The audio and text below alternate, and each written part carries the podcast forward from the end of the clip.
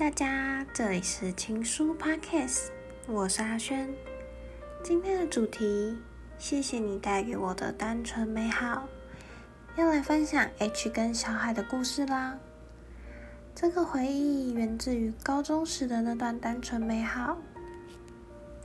记得那堂军训课，教官因为课程告了一段落，在下课前十分钟放了鬼片给我们大家看。可是恐怖片是我最害怕的东西之一，就算遮住眼睛，也会因为音效而感到害怕。在这之前，身边的同学就曾经故意在最可怕的时候吓过我，因为担心又被吓到，我就回头叫了小海，请他坐到我旁边，至少能让我安心一些。我把座位挪出了一半的位置给小海坐，而小海跟我保持了一个安全距离坐下。当时讲台上播着鬼片，一直遮住眼睛的我，刚好看到了小海在我椅背上护着我的那只手。现在回想起来，小海真的是一位非常绅士的男孩，没有过多的肢体接触，只有单纯想保护一个人的心。后来的我们因为分班的关系，距离也变得遥远。我们高中总共有三栋大楼，我在第三栋大楼的四楼，而小海在第二栋大楼的九楼。刚开始小海在中午总会到我们班门口来找我，不得不说，那时候的我们的确很暧昧，而我也有感受到小海对我有多照顾，但我真的不想浪费这么好的他。我也很害怕，一旦在一起，就有可能在未来会失去这位好朋友，所以我也会有一搭没一搭的告诉他，我不想跟朋友谈恋爱，这样分开连朋友都不是了。但可能也是因为他没有正面的告白，我也不知道该怎么正面的拒绝，导致我渐渐不敢再接受小海对我的好。我开始逃避中午来找我的小海，明明就知道在外面的小海是为了找我而来，但我再也没有出去过。现在回想起来，这是我做过最糟的一件事。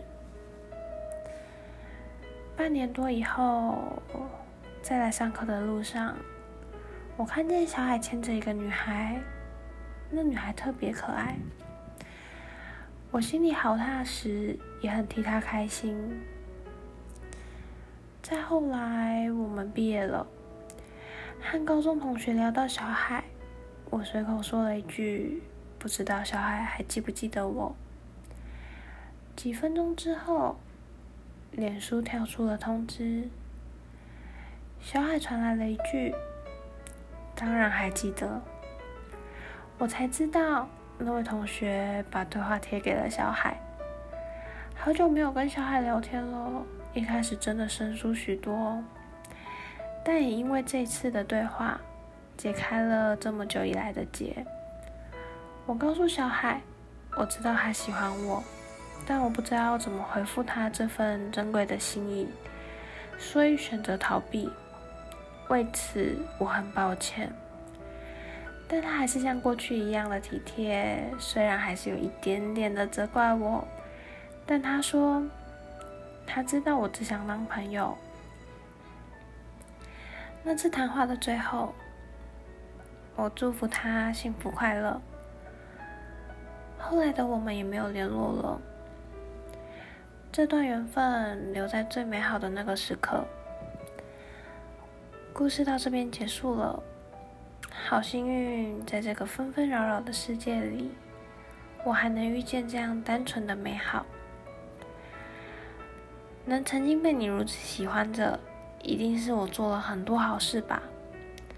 不晓得现在的你在哪里，但求你一切都幸福顺心。听众朋友们，有没有什么令你们难忘的回忆呢？